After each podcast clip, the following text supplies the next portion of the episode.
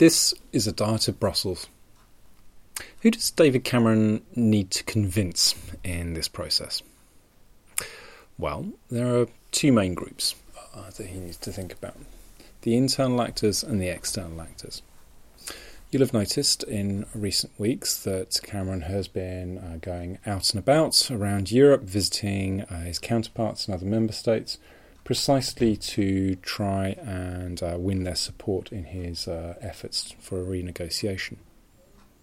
Now, if we remember that the EU is based on treaties uh, and that member states are very important actors, clearly other member states are uh, central to his process in the first stage.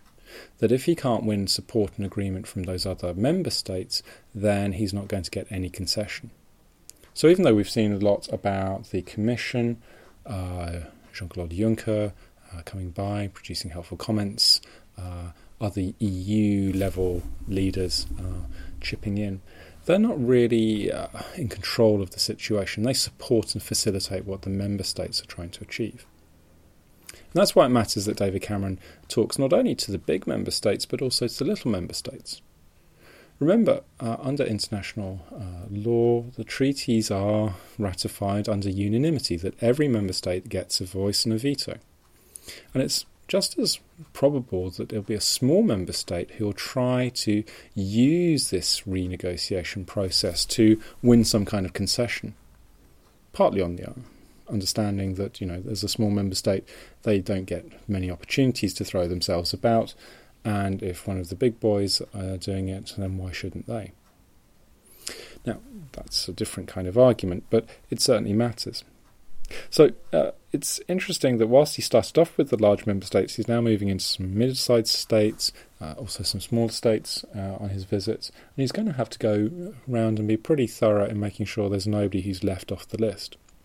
You don't have to look too far to find problematic individuals and countries who really are going to have a difficulty. And this is one of the real issues with the renegotiation process, is that uh, as a uh, balancing of different interests the EU actually contains a very wide range of policy positions of different kinds of politics. So, what might be broadly acceptable isn't necessarily universally acceptable. Now, all of that is a run up and precursor to his second phase, which is his internal selling of the process. And then he's got to convince a different set of people. Cameron uh, brings back uh, some kind of package which he has to sell to his party in terms of having uh, as broad as possible support. He's not going to win everyone's support by any means. He needs, at the very least, to be able to be in a position where he can uh, communicate to voters that this is the best deal that he thinks uh, he can secure and that it's a good deal. And then he's got to go and take it to the country. One of the big challenges here in the referendum, as you've been seeing uh, with the discussions, is how much should this be about party politics?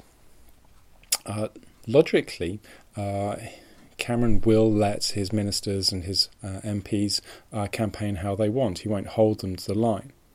For the simple reason that he's likely then to have the support of Labour, or much of Labour, uh, all of the Lib Dems, are other parties as well, all of which will give him a broad church. And uh, in so doing, he helps to overcome the party political uh, nature of the problem. If he does throw the whip uh, and uh, say that everyone has to stand in line, first, he'll lose some members of his party, but secondly, he risks encouraging some other parties to uh, stand against him purely for party political advantage which might then produce an outcome which he doesn't want, namely exit. So there's an internal dynamic, which is partly going to be shaped by the external dynamic, and similarly, the external dynamic is shaped by the internal one and two. That uh, depending on how everyone feels this piece is proceeding, they will be more or less demanding of uh, this uh, negotiation and of this referendum. Now, all in all, that looks like a very difficult uh, tightrope for Cameron to walk, and one which I think we uh, will see becomes more and more problematic in the coming months uh, of his uh, work.